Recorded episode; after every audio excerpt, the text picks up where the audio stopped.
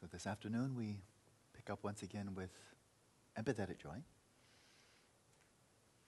And especially in the Mahayana context, this is closely intertwined with this sense of gratitude. Happy gratitude. Just kind of eagerly anticipating the possibility of repaying the kindness of others when I was about 22 and then 23, I had really one of the most delightful series of experiences I've ever had. Very romantic, that is not in a, how do you say, sexual way, but romantic in kind of the old fashioned way, of receiving the life story from one of my principal teachers, Geshe Rabten. This is 1972, and so a lot of these older monks who were scholars, teachers, were called Geshe. And back then, we Westerners hardly had a clue what that meant. So I asked him, Would you tell me your life story? How did you become a geshe? What does that mean? What, is it, what does that mean? Now, you know, any Gelugpa knows what a geshe is, but back in 72, you know, we didn't know. And so he did. And so about every, well, roughly once a week or so, I'd hike up, to the, uh, hike up in the mountains where he had this little Neanderthal hut where he lived and where he'd been in retreat for years. And then I would pose questions to him, and then he'd tell me his life story in kind of this dialogical fashion. Two things really spring out of that. Is after he'd finished his years of training, graduated top of his class, outstanding scholar, great debater, became a kind of a doctrinal consultant for His Holiness Dalai Lama. So really, you know, tremendous success. And he could have been easily abbot of Sera Monastery. He could have gone on for tantric studies. Who knows? He might have become the head of the Gelugpa order. I mean, he was an outstanding geshe. Everybody knew that. But he commented to me that after he finished all of his formal studies, in which case, kind of, you know, within the Gelugpa tradition, the world was his oyster. That is, he, he could have done anything he wanted to. Abbot here, abbot here, anything. He was renowned. He said that what went through his mind at this point, he was about 50, roughly 50 years old or so, uh, is he just was recalling the kindness of his own teachers, his own lamas. And he had tremendous guru devotion, very, very strong, very, very deep faith, reverence for his own lamas. And he said, now many of my lamas are very old, they've passed away. And when I fre- reflect upon their kindness, then just overwhelmingly, overwhelmingly, the urge, the thought arises, how can I repay their kindness? How can I repay their kindness? And he said, well, there are many ways, but the most important way, the m- way that they would most value, is if I single pointedly put their teachings into practice. So instead of going off and becoming abbot of a great monastery with hundreds or even a couple of thousand monks, or you know, all kinds of things, he could have gone off to the west and eventually is sent by His Holiness to the west, but he didn't go there because he wanted to. There he was at the top of his profession, so to speak, and then he moved off to this primitive, I mean, extremely primitive little hut and lived there for six years just devoting himself to practice. Uh, in the simplest of circumstances, just single pointedly focusing on meditation day and night. So that's how he chose to repay the kindness of his teachers. And then eventually, when His Holiness, well, one of his students, asked him to come to Switzerland, then his, he went to His Holiness. His Holiness said, Please go, it'll be of great benefit. So that he devoted the rest of his life then, from the time he went to Switzerland, to helping people in the West. He made another comment too during the course of his telling his life story. When he kind of summing up, summing up. And he said, now based upon these years of an intensive study, almost unbelievable study, the intensity of the study, uh, debates that would go on all the way through the night for two years. It was just, you know, just unbelievably intense. He said, now, based upon the study, the practice, because he was really a meditator through that, through that time as well, he said, I've come to some very strong conviction that, and of course, he's speaking within the context of Mahayana Buddhism, and he was saying that it appears to me now that all of Dharma, all of Dharma, theory and practice, all focuses in on bodhicitta. And that is, there's only three types of Dharma in the whole, in the whole of Mahayana Dharma, the whole of Buddha Dharma only three types of Dharma. There's one, and that is there's a whole range of Dharma that is, can be understood as causes of bodhicitta. They're all leading up to bodhicitta. And then there's a range of Dharma that is the explicit cultivation of bodhicitta. And then there's a third and final category, and that's all the Dharma that flows out of bodhicitta. And that's all there is. There's more no more to Dharma than that. Yeah? And then he said, and he said it, it tongue in cheek, but he actually meant it too. He said, Now, if anybody wants to, to mate with me, come on, give it your best shot. Who wants to debate? You disagree? Come, tell me.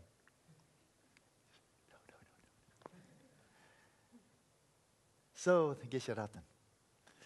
And Geshe Ngawang Dhargyey during that same period made the statement very early on that, you know, if you encounter the Dharma, the Mahayana Dharma, and you're really drawn to it, you have faith in it, you want to follow the path, then if you don't, if you have full opportunity to achieve bodhicitta, genuine bodhicitta, and thereby enter the Mahayana path, if you don't achieve that, then what have you done with your life? What were you waiting for? You wasted your life. You had an opportunity to cultivate bodhicitta that would be irreversible, that you would never fall off the path in any possible future life, even if it's eons. And there's this life that comes together, and all the circumstances come together where you could do it. And then you have other priorities. Poor, what a shame.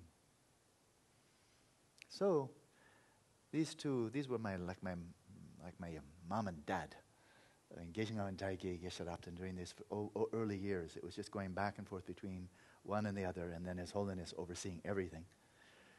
Uh, they certainly, they really shaped me, or at least they did their best. Still working out a lot of rough edges, rough edges. But when we consider these teachings in the light of the practices emphasized here, which as you know, very well know, I was encouraged to teach by His Holiness, so this wasn't just some crazy idea I had. This dynamic between the four immeasurables on the one hand and the shamatha on the other it really is a dance, and I think a lot of you have seen how they, the synergy that can arise between the two, three modes of shamatha, the four, the four immeasurables, and that is from a Theravada perspective, or the Shravakayana perspective, it's quite clear these four immeasurables are really there to help you achieve shamatha. They're in the samadhi category within Shila, Samadhi, Prajna. They're samadhi, and what are they designed to do? Help you achieve samadhi, overcome the five obscurations. And why would you want to do that? So you can completely eradicate, the, eradicate those five ob- obscurations by having shamatha and then vipassana, becoming a stream enterer and carrying on along the path to enlightenment. So the four measurables there are really designed there to facilitate, to help you achieve shamatha so that you can achieve sham- uh, vipassana and proceed along the path to your own liberation and be done with samsara forever. So this becomes really obvious how valuable they can be because I think all of you by now, you've had plenty of chance to have emotional upheavals, uh, surges sadness, of anxiety, of happiness, of depression, of grumpiness, and a bunch of other emotions and desires. And as all this stuff is getting churned up in the process of practicing shamatha, they're your four best friends loving kindness, compassion, empathetic joy, and equanimity to help you work through them, help you massage your way through them, balance it out, ease yourself out, and then carry on through with the practice. So, on the one hand, these four immeasurables really are in the service of shamatha. They really can tremendously facilitate shamatha. And if one is thinking, oh, yeah, but what about accumulating merit and purifying obscurations? Shouldn't we be doing pur- uh, ngöndro? What is more purifying than the cultivation of loving kindness and compassion? Come on. And as we venture into awareness of awareness, starting to probe into the very nature of identity, the nature of mind, the subject, the observer, we're definitely encroaching right into vipassana to realize the emptiness of the mind. According to Mahayana Buddhism, there is just nothing that purifies the mind more powerfully within the whole Mahayana context than realization of emptiness and the cultivation of bodhicitta. That's it. Those are the two most powerful, transformative. And in terms of accruing merit, just read the first chapter of Shantideva and see what bodhicitta has to do with accruing merit. And read the same chapter to see what bodhicitta has to do about purifying the mind. So it's all very well. It's wonderful to do these external rituals and so forth to purify something internal. But it's also something really good to do something internal to purify something internal. So, from the perspective of seeking our own liberation, the four immeasurables are really in the service of shamatha When we venture out of retreat, those four immeasurables are there to protect our Dharma practice, to help us engage with life, not go topsy turvy. But from a Mahayana perspective, the perspective of a bodhisattva, it is really, I mean, all of that is true. None of that is refuted. But the shamatha is really in the service of the four immeasurables. Bottom line. Which are more important? Immeasurable loving kindness, compassion, and so forth, or finding a really nice bliss, luminosity, and non conceptuality in your own mind stream? I think it's kind of obvious. So the shamatha then is in the service of the four immeasurables. Now it's obvious that the more, more sense of ease that we have, the four immeasurables will be easier to cultivate, the greater stability when we practice them. We're really focused. There's a continuity and not just having a wandering mind. The greater clarity than when we attend to other sentient beings. They arise with greater vividness. We have a sense more of their presence. We really a sense of that we're attending to people and not just little caricatures in our own mind. But there's another aspect, and maybe it's on that point that I'll end, and that is the more that we cultivate and really start to get the taste of the cultivation of shamatha. Not waiting, waiting, waiting for some great big blast of ecstasy, but really just experiencing some of the serenity, the ease, the quiet, the peace of mind. And then gradually, gradually, in some cases, just a greater sense of well being arising, the sukha gradually arising, and then great, and then eventually we'll have spikes of priti, of joy, of bliss, you know, arising, arising, say, wow, and this is all coming from inside, huh? Where's more? I want more. Come up. Come up wherever you are. You know? And the more we discover, these are exactly our internal resources. Now, we have many more internal resources than just these three the six perfections and so forth and so on. But the more that we discover this eudaimonic well being, a sense of well being and then bliss, joy that arises without reliance upon some pleasant stimulus, that it's arising because the mind is well. The more we discover that, and you really know through your own experience that you're carrying the inner resources of your own well being within you, then as we attend to others, we are tending, from, we are tending to others from a perspective of fullness. Insofar as, because this is not black and white, and it's certainly not Buddhist, non Buddhist, there's nothing sectarian about this at all, but insofar as we're just not aware of our own internal resources. We look inside and it just seems to be empty or a blank slate or basically a little cauldron of unhappiness, uneasiness, anxiety, restlessness, and so forth. Insofar as in our internal resources seem to be a toxic waste dump or just flat, you know, just like a, the plains of Texas. Just flat, dry, hot, with scrub and a lot of rattlesnakes that's what you're getting when inside, if that's what you perceive when you're just on your own and you're bereft, you're separated from all the pleasant stimuli that make life enjoyable, then if you just don't see much inside, and then you start to open your eyes and say, oh, sentient being, sentient being, we start to attend to others. How will we attend to them? I think it's almost certain. What, what else could we do? Who can make me happy? Who can make me feel secure? Who can protect me from things that I don't want? Suffering, anxiety, pain. Who can give me some security? Who can give me something? Because I clearly need something that I don't have. And so, ooh. And as soon as that happens, we're into an I it relationship. And then we find some people, as we're going in one direction, oh, I think this person will give me happiness. And then another person comes in and cuts us off. Oh, don't like that. I it relationship. These people can help me, have helped me, hope will help me, I want them to continue helping me. Whoop, these people got in the way. Out of the way, please. And so we're right into I it, no matter what. It's pleasant its and an un- unpleasant its. And there's a whole bunch of its that just don't matter. They're just, what have you done for me lately? Nothing? Okay, next. And we just swept aside most of the 7 billion people on the planet. You don't matter. And so, insofar as we cultivate, we become aware of, we discover these internal resources of our own, our own well being, then we're attending to others, but we're just doing that. We're literally attending to others. And we can actually see them, gazing back, attending back, with their own world, each one at the center of each one's mandala, each one wanting happiness, wanting to be free of suffering. And it can be quite startling. Quite startling.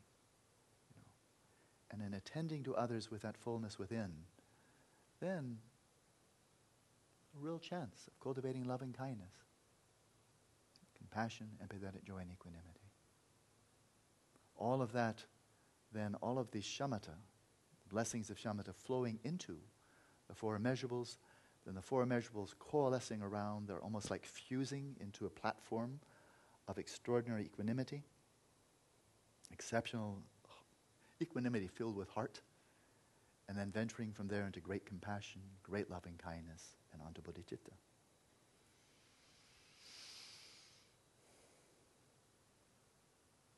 So, that's what we're here for.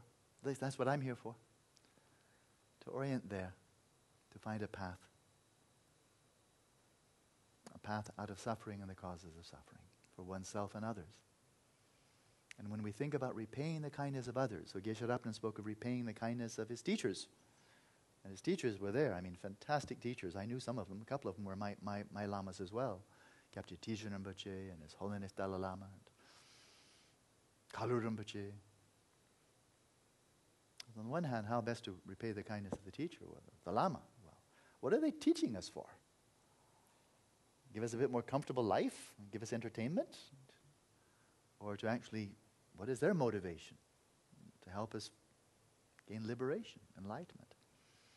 But similarly, when we think of sentient beings, as we'll do in the meditation starting in just a couple of minutes, and we reflect upon the kindness we've received from others, from early on, from childhood, infancy on, and then, of course, you can, if, you, if your worldview allows this, you can expand beyond that because the kindness of sentient beings didn't start in this lifetime.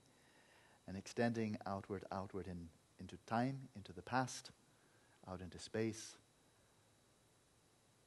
and seeing there is this ocean of sentient beings. Every single one of them is important as this one here.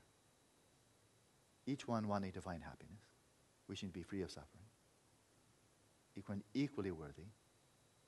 For the most part, just veiled in ignorance, not having any clear vision of what are the actual causes of suffering, what are the actual causes of happiness, veiled in ignorance. And so thinking, how can I best repay the kind of, of sentient beings?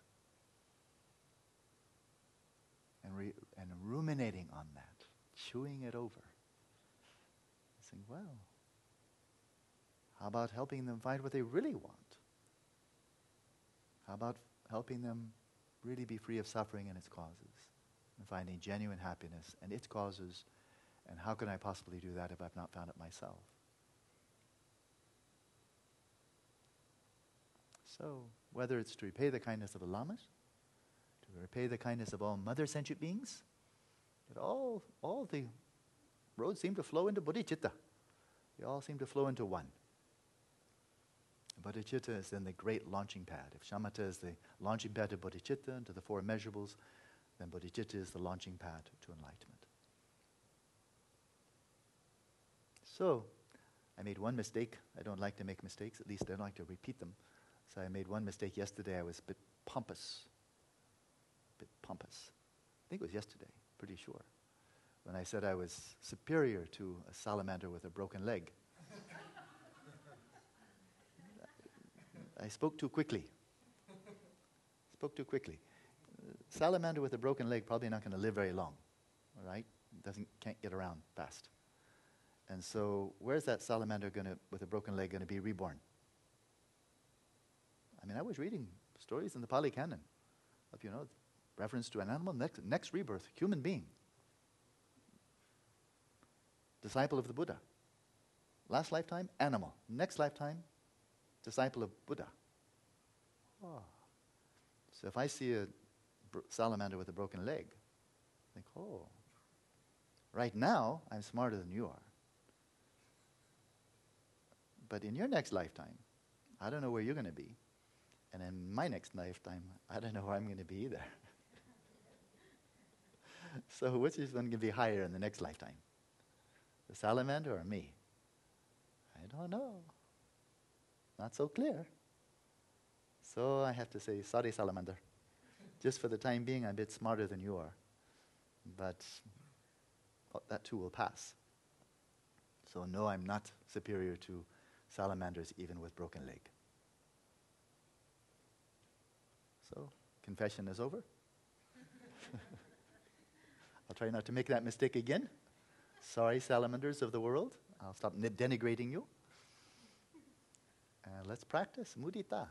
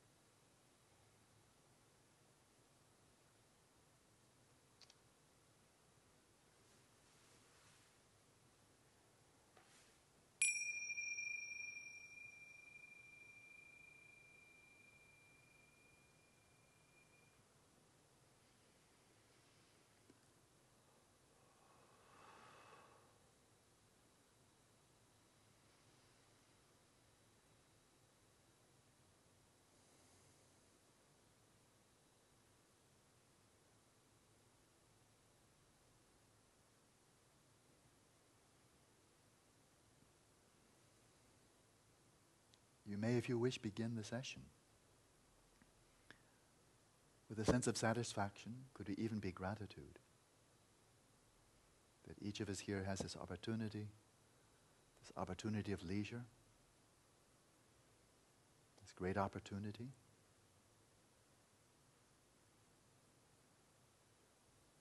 to Cultivate our minds, to identify for ourselves what the true causes of suffering are, what the true causes of happiness are to take delight in our own practice. In a spirit of gratitude for all those who have made it possible for us to be here now, with nothing to do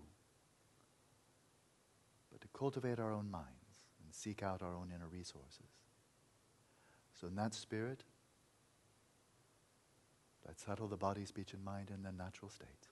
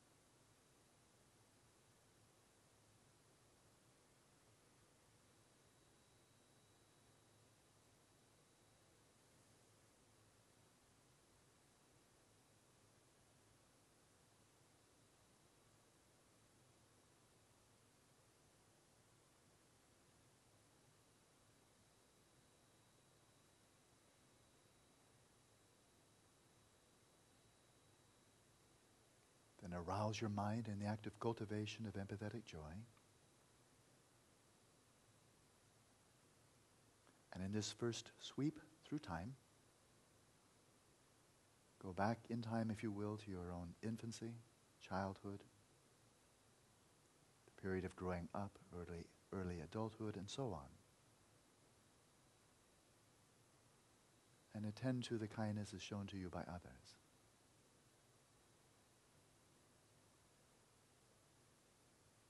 With each in breath, imagine receiving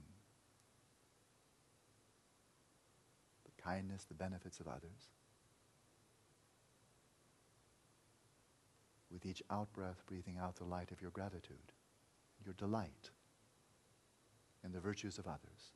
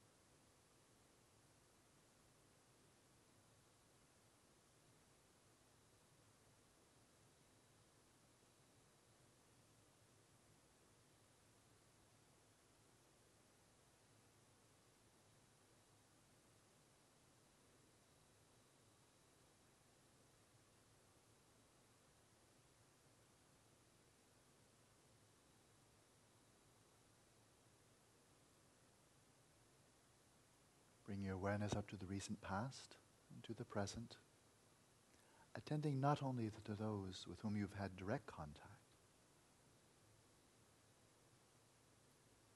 but if you consider the clothes you're wearing, the food you eat from, from day to day, the utensils you use, your computer, whatever it may be, and think of how many sentient beings contributed to your well being.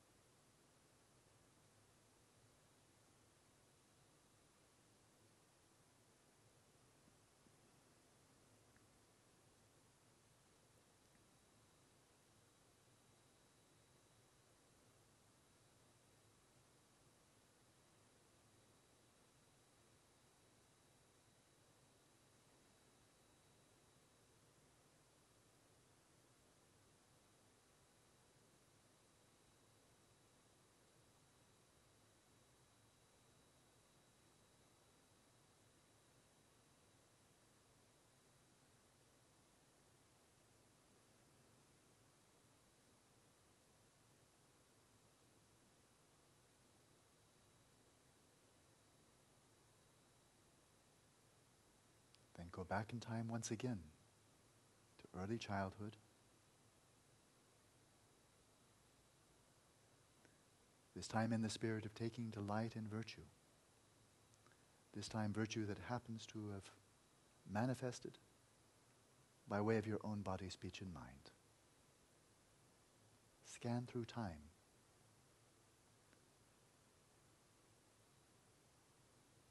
And take delight in the virtue you've brought to the world.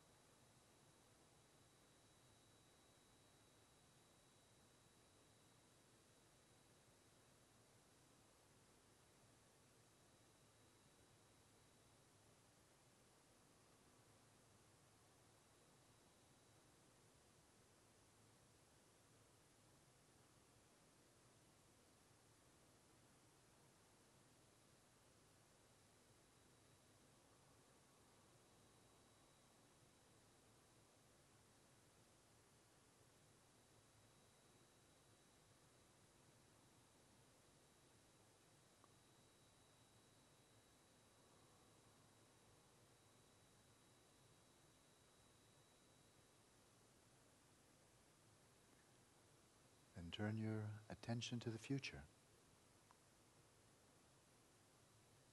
And consider now how would you love to repay the kindness of others from this time forward in the near term and the long term. What is the greatest good you could offer?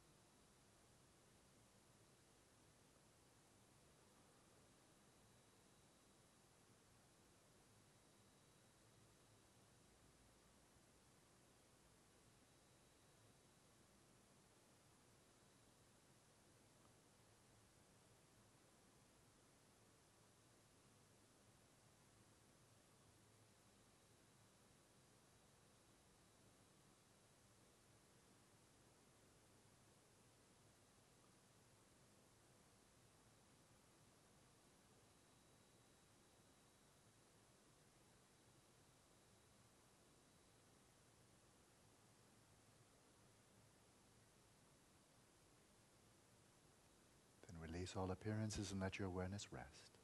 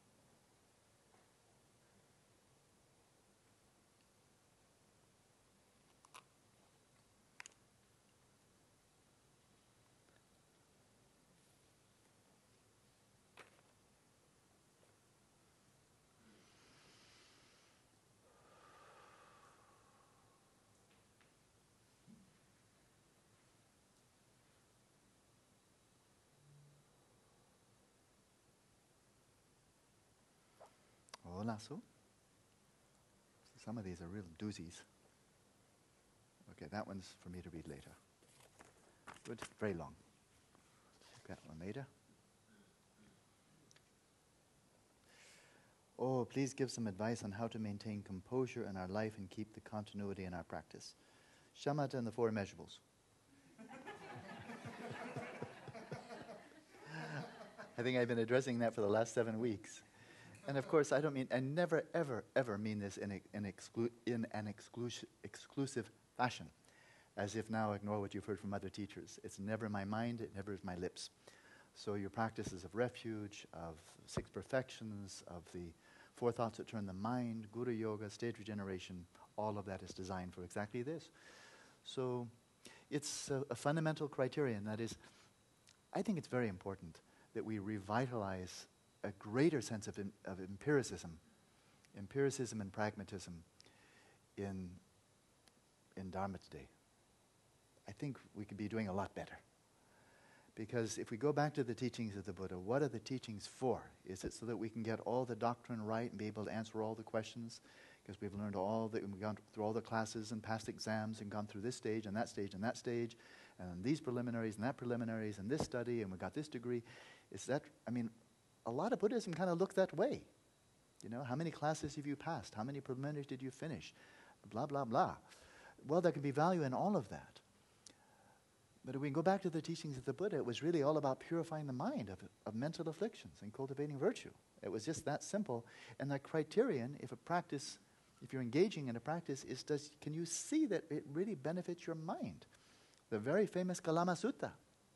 the Buddha encouraged those whom he, whom he was addressing, encouraged them to have a spirit of skepticism, challenging, being defiant in the face of authority, authority of old stuff, of hearsay, of just because a guru said, because it's written in the scripture and so forth. He encouraged them in all of that. And then he came back and said, You know, there are three mental afflictions craving, hostility, and delusion. If you can find something that can help alleviate these, follow it. If you can find practices, teachings, and practices that help to alleviate the afflictions of the mind, and you can see for yourself that virtuous, wholesome, beneficial states of mind are arising, then practice that. And then he went right from there to the four immeasurables. So I think it's easy to overlook. I mean, especially in an ancient tradition and a very rich, multifaceted tradition such as Tibetan Buddhism, when there are so many levels, so many initiations, so many lineages, so many, so this, that, the other thing, so many high this, high that, high that. And it's so easy, I think, frankly, to lose sight. You know, uh, if, you've just gone for some teaching, you've done some practice, you've just finished one practice, can you see any benefit? Or is it all blind faith? And so we should really see benefit. And so, what, what benefit? Well, here's a criterion, and this is the response to the question. One clear criterion that your practice is working is that as you're engaging with the vicissitudes of life, you're able to maintain a much greater degree of composure. The, the emotions, the balance of the mind is not so topsy turvy, upset by every little thing, not even upset by big things. Just maintaining that composure, a mind that maintains its equilibrium. One should be, Geshe Ngawang Dhargyey said, check from month to month. He said, check from month to month. You should see I mean, I'm just relying on the teach- words of my own teachers, but boy, they're good words. He said, check from month to month to see whether you're really deriving benefit from your practice or not. And this is one practical way. As you fa- face other people's behavior, the ups and downs, good health, bad health, and so forth, are you seeing greater composure, greater equilibrium, greater resilience? I mean, real mental balance, resilience? Or is it the same old patterns, month after month, year after year? In which case the practice is not hitting the target. Maybe you can teach really well and impress people. Maybe you can tell how many hundred thousand this you've done and how many books you've memorized and studied and blah, blah, blah. But if it doesn't really strike the target, then really what is the point? And then how can we maintain continuity in the practice? This comes from deepening understanding, where rather than having to be kind of go from a contact high, you remember a contact high? Um, deriving our inspiration, our enthusiasm because of just, oh, I just went to these teachings by His Holiness. So I came so inspired. He was, he's wonderful, fantastic, loving me, so full of joy. And, and that's all true. And to get inspiration and so forth from being with His Holiness, I do. I do. I'm certainly not embarrassed of that. And from other teachers as well. Every time I see Sakya Dhamma, I just feel such, oh, what a compassionate being. With Gyatso Rinpoche, what, ah, oh, what kindness, what kindness. And then I feel inspired. Of course, that's true. There's nothing wrong with that. But the whole point is that we become less and less physically reliant on external sources of inspiration that we're cultivating through study. A couple of you have mentioned you like to study more. Good. Then your own understanding starts to give you greater inspiration. I would think that, I think I can say without pomposity, this is very true of me now. I've received a lot of really absolutely marvelous teachings, and my inspiration for practice doesn't tend to fluctuate much. Because I can see this is, this is it. This is it. Everything else just fades into the shadows compared to Dharma. And it's just clear. It's like, yeah, got it. Thank you, all my lamas It made it clear. And I studied hard and I asked many questions and I've meditated a lot. But to develop that type of inner inspiration so you don't need to rely upon others to keep on charging your battery. That shows that your understanding is deepening. And it starts out with the understanding from hearing, and that can really give some charge. I mean, just to see the, the marvel, the majesty, the depth, the integrity, the intelligence of the Buddha Dharma. It's really quite spectacular. That can be quite inspiring. But then as you start weaving it in and really testing it, again, like a goldsmith tests gold to see whether it's authentic gold or just some kind of an alloy, as you start weaving this into your life, almost like a shuttle going back and forth, like weaving shuttle back and forth, Dharma to my life, Dharma to my life, Dharma to my life, and saying, whoa, this, another whole level, another whole dimension of understanding arises. That gives more inspiration. And then the more you delve into just reality through the practice of meditation, another dimension arises. So Gen Lamrimpa, Gen Lamrimpa, he said he was not a very serious student. I mean, he was, he was a monk from a child, from the age of seven or so, in southern Tibet. Little village monastery, no big deal. He studied ritual and so forth. A lot of, lot of monasteries were pretty much doing ritual, not much study. And so he was in one of those. So was exposed to Dharma, but nothing special. And then had to flee, Chinese occupation and all of that, came down. But then he started receiving more teachings. He, was, he, was, he went up to Dalhousie. Can't remember exactly wh- how he, well, I don't remember, remember right now what was his trajectory between Tibet and Dalhousie. But somewhere along the line, I think it started in Tibet, he started to really kind of get it. I think it happened in Tibet already there because he was a young man before he left. And starting to really see, oh, this is what it's all about. So when he eventually, after spending some, some time in India, I can't remember how long, but then eventually this great aspiration, I mean genuine renunciation, arose in his mind. And he knew there was one place where there were just some absolutely exceptional teachers. I think of Dehor Kyobar Rinpoche, if I remember correctly. I think he was there. This is Dalhousie, would have been in the 60s. Pretty sure he was there. Incredible yogi. I think he was there. I'm sure Genyima, Shako Genyima, His Holiness said his wisdom is like the sun. He was a master of Madhyamaka. He was teaching there. And there were some other lamas there in Dalhousie in the mid 60s or so. They kind of gathered there, one of the hill stations. And so again, Lamrimpa, and they were, they were teaching. I mean, you could really go as a monk, you could really go there. And, and uh, I think the tuk, I think they started, what it was, Frida Bedi Frida Bedi started a school for tulkus. I think that was in Dalhousie. I'm pretty sure. Dalhousie, wasn't it? Anybody remember? Yeah. So that was, that was a real nucleus. So you had Chögyam Trungpa and Tarthang Tulku and who knows how many other the young tulkus all gathered in one place so they could be bombarded with high intensity beams of Dharma. so Dalhousie was the place. Gen Lamrimpa then gravitated there. Um, and also, there was in being there uh, as a refugee, he could get something like, I don't know, 10 kilos of brown flour each month. It was, I think it was coming from America, helping refugees. So he could get on kind of like food stamps, but get a little bag of 10 kilos, I think, something like that. But kind of here, survive. And so he moved there. He moved to Dalhousie. And there, there was no place to stay. He had no patron. He just was on the dole, getting his little bag of brown flour. So there's no place to stay. This is about two and a half thousand meters up, very wet, like Dharamsala, very wet in the summer, incredible monsoon. In the winter, cold and wet. He had no place to stay. Anybody remember where he stayed? There were no caves either. They were all full. No huts. That required rent. He had no money. He found a rock to live under. Not a full fledged three dimensional cave, just a rock. And he lived under a rock for a couple of years. He had his brown flour, he had his rock, and he had these incredibly fantastic lamas. He told me, this was when we lived together years later in 1988. We lived together for a year. He told me, oh, that was one of the happiest periods of my whole life. I had my rock, I had my lamas, I had stable, regular food coming in. Very happy. Very happy. Inspiration certainly from the lamas, but had to be a lot of inspiration from inside. And then after some time, I don't know, perhaps some of the lamas passed away or what have you, but after some time, I think he, he, he said he felt this great yearning to be closer to His Holiness, Dalai Lama, the senior and junior tutors of His Holiness, some of the other great lamas in Dharamsala.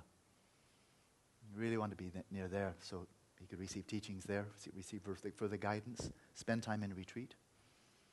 But he knew that if he left Dalhousie and went to Dharamsala, there was no food supply there. They'd, he couldn't get the, the, the, 10 kilos of atta was only for Dalhousie. I don't know why, but that's what it was. So if he went to Dharamsala, no more food supply, no more 10 kilos of atta, atta, brown flour. So what to do? But he really wanted to go be able to live in a place with His Holiness and these other incredible lamas. Said, okay, I'll give up my security. and Dalhousie had a rock. And Dharamsala has no rock. But also, he doesn't have 10 kilos of atta. So, but the pull of Dharma was too strong. So he said, ah, I can always beg. I can always beg. In a refugee community, he's going to beg. Right? He never missed a meal. Eventually, I think before long, he found a little cabin just above the TCV, Tibetan Children's Village. He had a little cabin up there. After a while, he became a total tycoon. He had two cabins. He had the summer cabin and the winter cabin. You know, like the rich people here one, one house in Phuket, one, hand, one house in London. You know, he had the winter cabin down below, down by the TCV, and then the winter, the summer cabin up high, much quieter. So he could go back before, between the two. Yeah? He never missed a meal. So when I hear about people saying, oh, when I hear, I heard about somebody recently saying, oh, don't just devote yourself to Dharma. You can't, you can't do that. Oh, you have to think about your future. Save up money. Save up money and then do a better Dharma. And then save up money, but think about your future, what you're going to be career. Think, yeah. That's a way to perpetuate samsara endlessly. Dharma friends like that, who needs maras? So here's a question. Oh, okay, this is um, in which of the four in which of the four mental skandhas does awareness fit in? I'm using the word generally, awareness and consciousness interchangeably. The Tibetan word awareness, rikpa, Tibetan word for consciousness, shepa, they are used interchangeably, they're synonymous, so it's in the fifth skandha. Okay, it is, it is obviously required for vedana, feeling, and sanya, discernment, to arise in development, clearly. Consciousness, the primary mind, these are mental factors. And in the case of the samskara, or compositional factors, as William James has asserted, is, it is by means of awareness that we create tendencies in our reality. By means of awareness, together with the concomitant mental factors. No question about it. And vijnana can be fixed on to, to an object and apply discernment to it thanks to awareness. Uh, no, that's, that's, the phrasing isn't good. I mean, you're overall right, but the phrasing not that great. Because vijnana, consciousness, that's nambarajeva, it can be fixed to an object and apply discernment. Well, it's conjoined with discernment simultaneously, concomitantly, but that vijnana itself is awareness. It's not vijnana looks over to awareness says thinks, thanks a million. And it's not over there. Awareness is none other than consciousness. Nevertheless, doing the practice of awareness of awareness, it seems to me that you can actually isolate awareness from those four fields. From those four fields. Four, four fields referring to, uh, Fernando, do you want to tell me what are the four fields? The four, the four, the four. No, you can't. You, no, that's not true.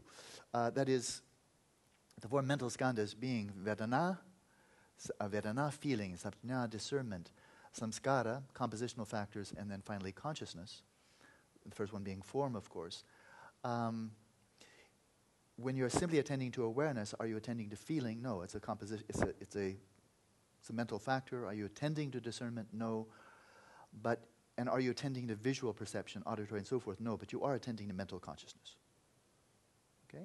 So you're not, so it's, you don't isolate awareness away from mental consciousness because they are there.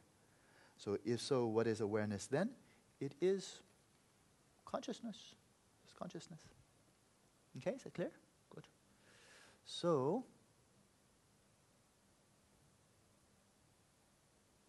I think this is okay. Yep, this is more of a personal note. So, and this, this orphaned one, this orphaned one waiting for days, it's, gonna, it's, it's, it's been waiting for a very short response.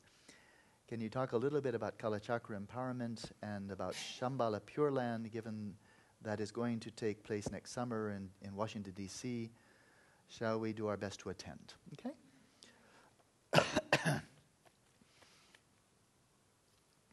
I'll speak from inside the tradition, within, within from the perspective of Vajrayana. I think it's certainly a legitimate perspective to speak about Vajrayana from within Vajrayana. Uh, in that context, the Kalachakra Tantra, although according to the Kalachakra Tantra itself, was taught by the Buddha, but in a very visionary fashion. In a visionary fashion, for those with pure vision and so forth, it was taught during the time of the Buddha. It was requested not by some human being in our world, but requested by a King of Shambhala and his entourage. And they came to India, they requested these teachings. This is again is all in the pure kind of pure vision context.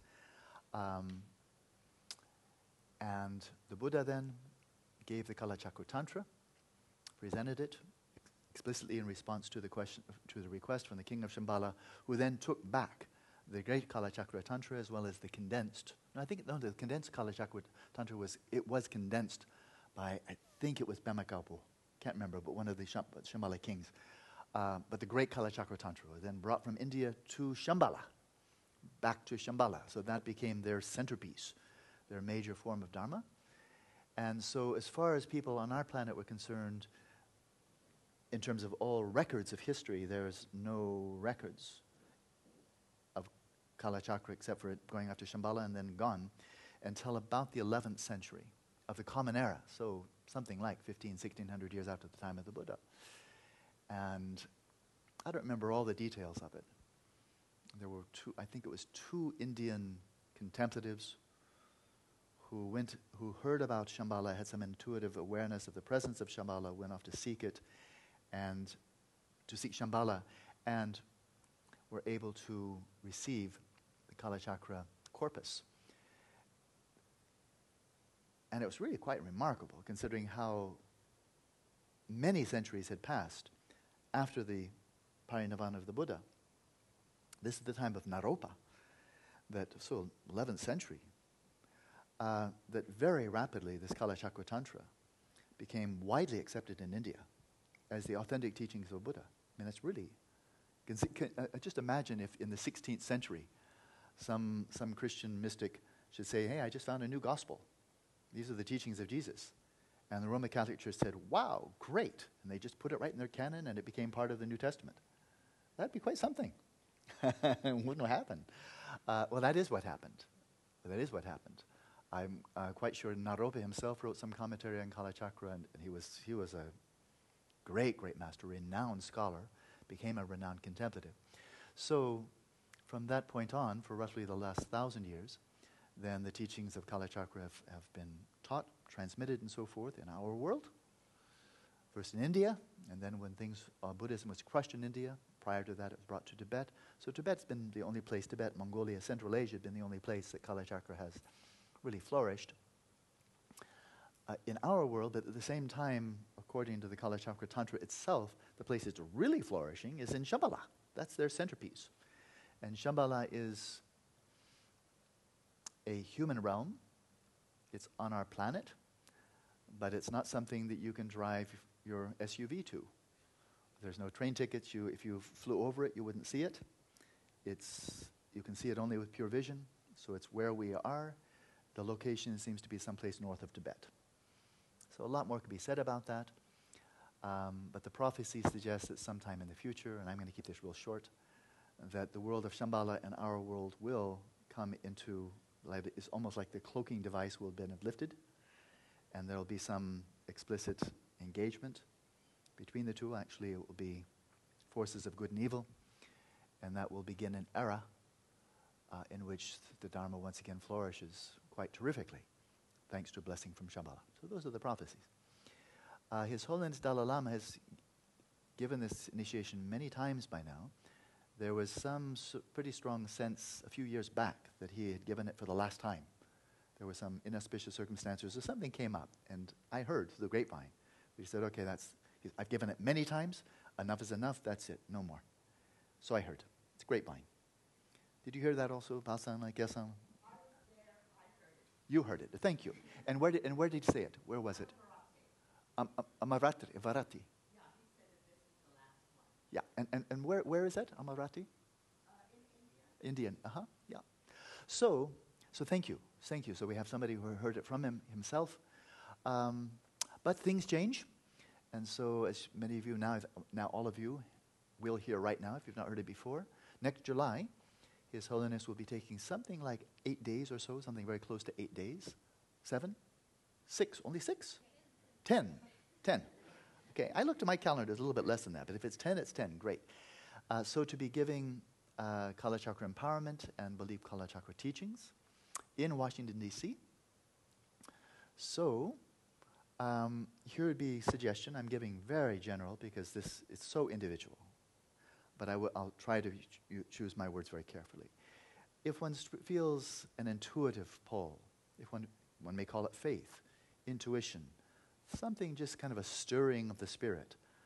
Uh, I'd really like to receive that empowerment, those teachings. If you feel that, if you don't, don't worry about it. It's no big deal. But if you do, and especially if you've not received Kala Chakra empowerment already, if you have, I received it several times by now in multiple continents. Um, and I won't be able to go. I'd love to, but I have a commitment here, so I'm here.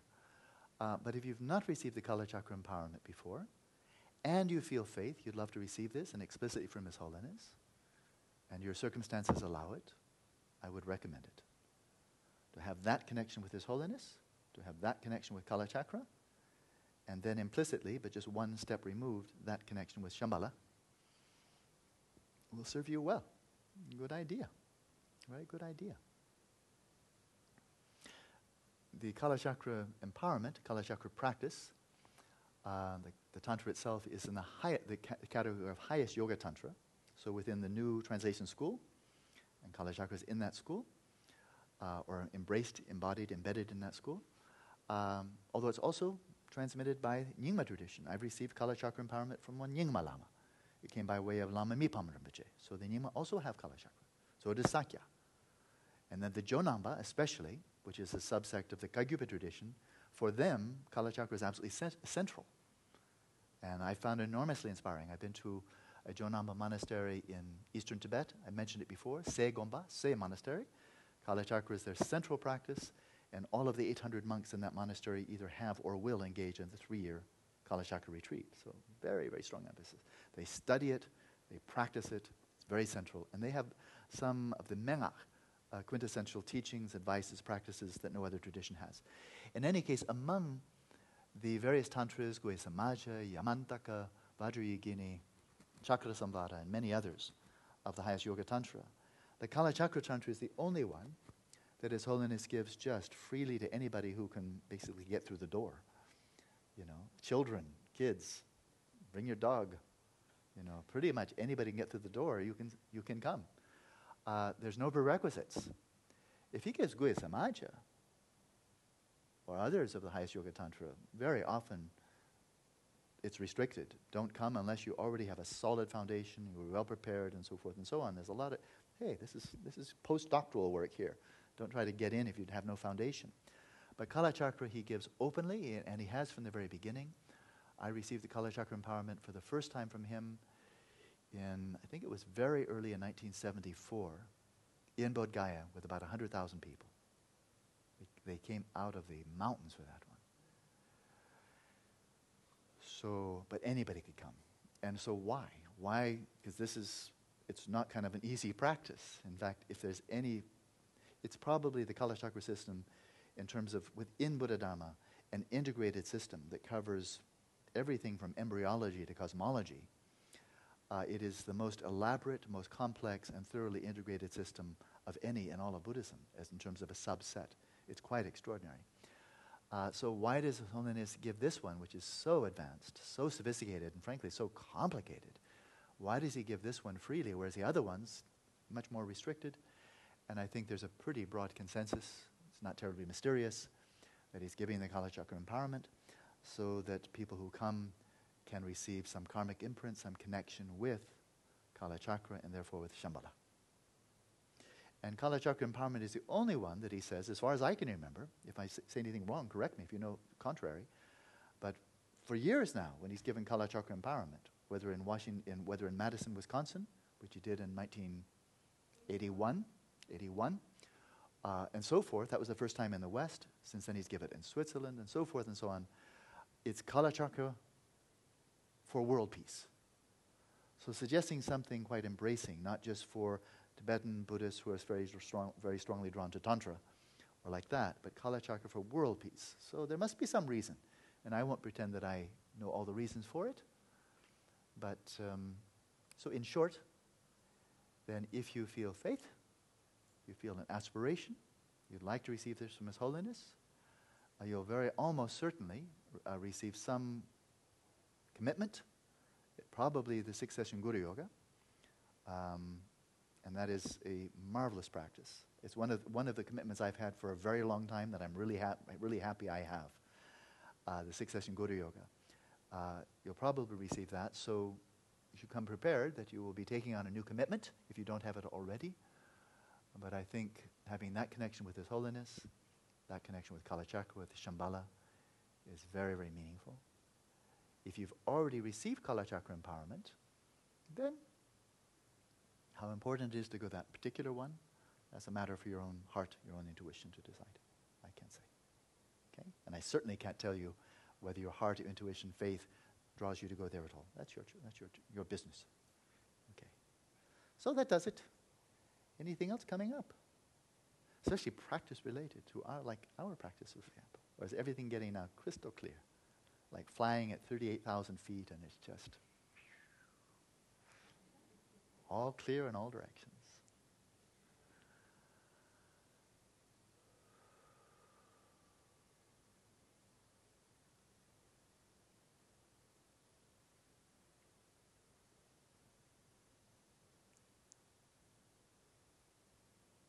Last. Going once, going twice. Jacob, 620? You, 620? Walk? Okay? Good. That's private coded language. Very sec- secret message between Jacob and me. Very mysterious. Good? Oh, I was almost out the door. I was thinking I could get through this retreat without having to answer the questions about vegetarianism. Not quite. Just when I think I could get out there. Okay, Nicola, that's what I'm here for.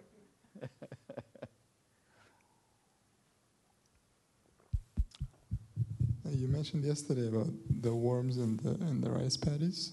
Yeah. So worms and bugs. Oh, so I get, I not only have to stay here, but I have to ask another question about eating meat. Yes, you may eat the bugs. they were killed on your behalf. If you want to eat the bugs that had died when harvesting rice, you may do so, yes. Make sure they're dead already. Okay, Don't eat them That was my question. That was your question? No, I'm kidding. Oh. that was an easy one. Yeah, if they're dead already, by, by all, don't let them die in vain. Get a straw.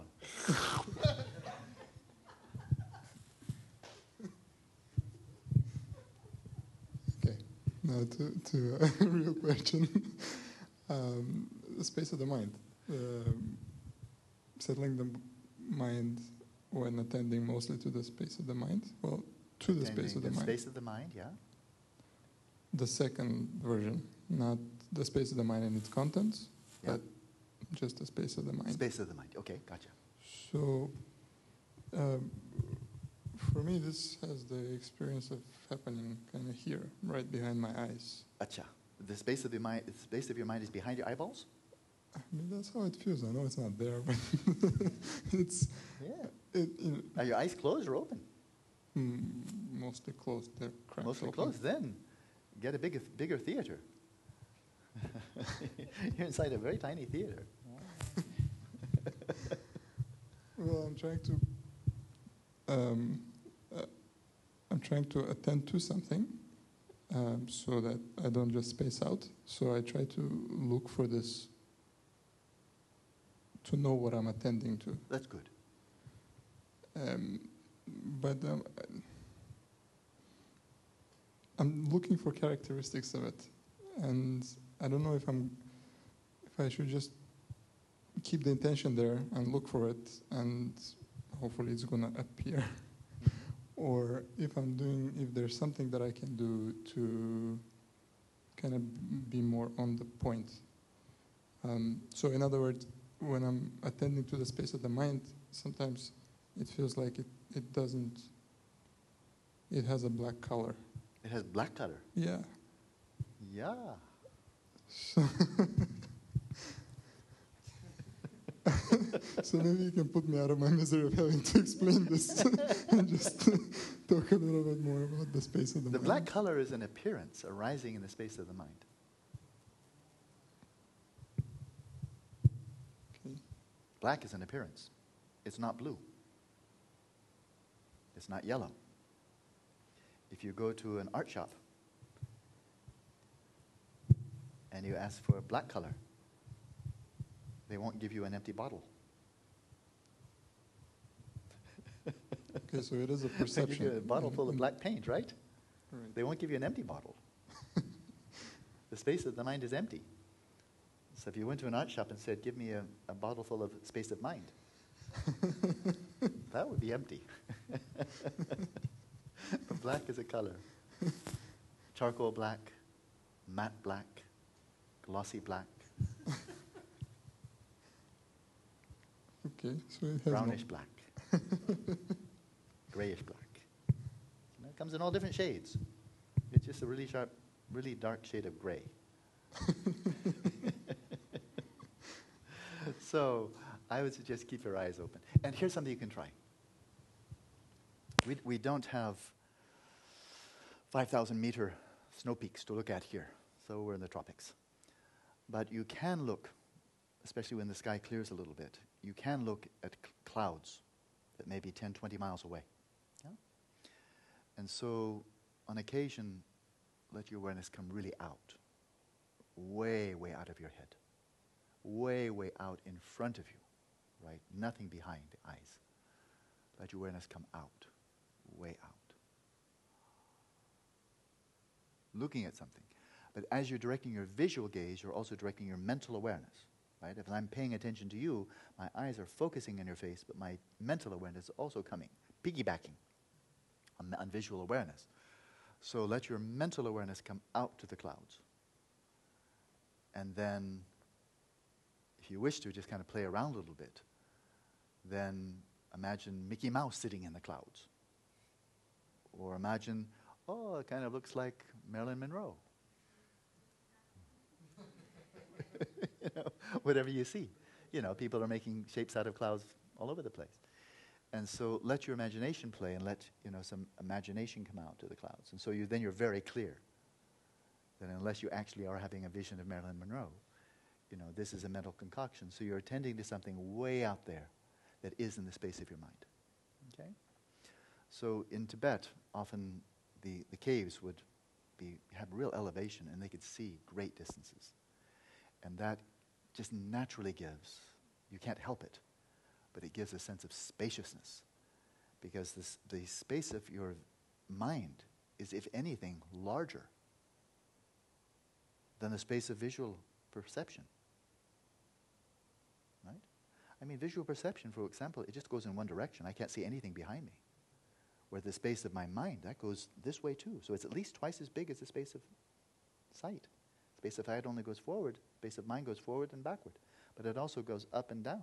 So uh, I think that makes it what, three, four times as big, right? So let it be spacious. And know that it's transparent. That if anything, including color or vibration or sparkling lights or anything like that appears, that's the content of the mind, the content of the space. But the space of the mind is no more nothing than visual space. And, as, and you can see there, you can see there's space between you and me.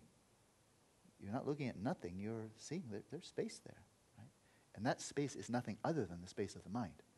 It's just a subspace. Visual space. Okay? So let it be spacious, let it be open. But again, don't linger there. That is, we we're not, I introduce that not to make a big deal out of it, like, okay, here's Alan's special interpretation of settling the mind as natural state. I have nothing special to offer at all. Just to reiterate the point from before, the only reason I add that at all, which often is not added, it's not there in many of the classic treatises. The classic treatises generally say, observe whatever thoughts arise. But they're using this word thought, as in namdo, not just for discursive thoughts. Like William James in the, in the Western tradition, he would use the word thought for all kinds of mental events, and not just chit chat. And the same is true in the Tibetan tradition. Okay? They would say, Temba. Yeah, in any case, they, you often use two words. Temba means recollections, memories, and topa, thoughts, that it's really just anything that arises. But the very important point, and, we, and there are references to this, where in the classic teachings, in some of the teaching of Vipassana and so on, you'll find now look at the intervals between thoughts. So I didn't make that up. But just when you're settling the mind, the whole point here, just to reiterate it so you don't forget it when you leave here on November 11, is there's always something to attend to. There's always something to know. And the absence of thoughts is now not an absence of a meditative object. That's important. The absence of thoughts. Well, there are no thoughts. What I look at? Look what remains. What remains is the space from which those thoughts arose, into which they dissolved, in which they are present when they come up again. But they occur in something, just like visual impressions occur in, they occur someplace. They occur in a visual field, a three dimensional visual field. And sounds occur someplace in an auditory field. So do thoughts, mental images, memories, dreams. They too occur within a domain, a field, a space. And so then know there's always something to ascertain and maintain an ongoing flow. And it's only that way that you'll really get a flow of stability. Otherwise, it'll be choppy. And every time there's nothing to look at, and you go, oh, what to do now? Or you'll see a thought coming up and it'll disappear. Oh. And then you're waiting to meditate. I hope another one comes soon. Oh, good. There's another one. Constant, continual, like a flow. So that, and of course, you can see, wow, this is immensely important when you come to the end of the end of the program. When there are fewer and fewer, just expect that here's the general trajectory. I'm going to end actually on time today. Here's the general trajectory. When we first thought steadily in the mind, it's not true for everybody, but for a lot of people. When we're previously practicing mindfulness of breathing, thoughts were just tumbling over themselves to get in. Like, a, you know, 500 people trying to get into the same movie theater and through the one door, you know, like that. And then we say, okay, 500 people, it's your turn. Now I'm going to settle mind in its natural state. Like they all got bashful. Hey, I didn't want you to come, you came. Now I want you to come. Come on, be on my side. What, what, do you have, a fight here? Give me a break here. Come on. You know what they're doing? They're, standing behind the door flipping you the bird.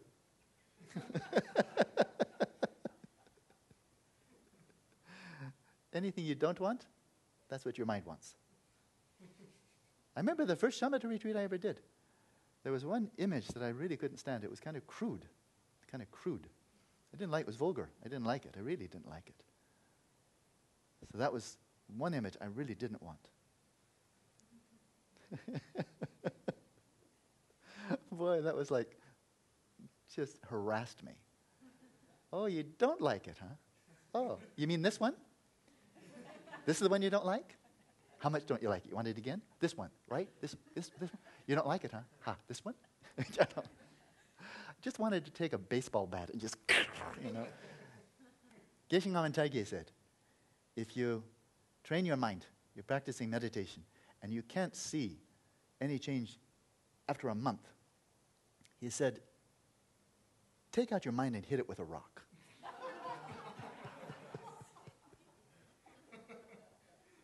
Not behaving. Right? So, at the beginning, when we first attend, they tend to vanish. But we be patient. I said, okay, I'll wait you out. I'm sure you want to come out. I'm sure you want to play. And then gradually, one cockroach comes out, two cockroaches. They say, the way is clear. and then 20 cockroaches and 50 cockroaches, and, they, and then suddenly you got more than you can handle.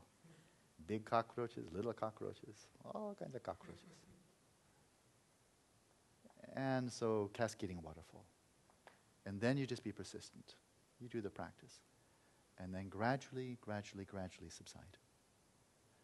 The intensity gradually subsides. The volume, the frequency gradually subsides. Coarseness, from coarse to as the clarity, vividness starts to enhance, you start to detect briefer ones, subtler ones. They start to thin out, thin out. Not smoothly, but over time. They thin out, thin out, until you get these whole periods now. Not that they're waiting behind the door, they just aren't there anymore. And you're getting more sporadic coming out, and they have less charge, and less, and then more sporadic, less frequent, and less charge, and then more subtle, and then more brief, and more subtle, and more brief, and then longer periods where you just don't detect any thoughts at all. You're just dealing with a clear and clear sense of the space of the mind, until eventually your mind settles in its natural state, and all those thoughts, appearances, and all the appearances of the five physical senses implode into the substrate. All the contents of the substrate dissolve into the substrate.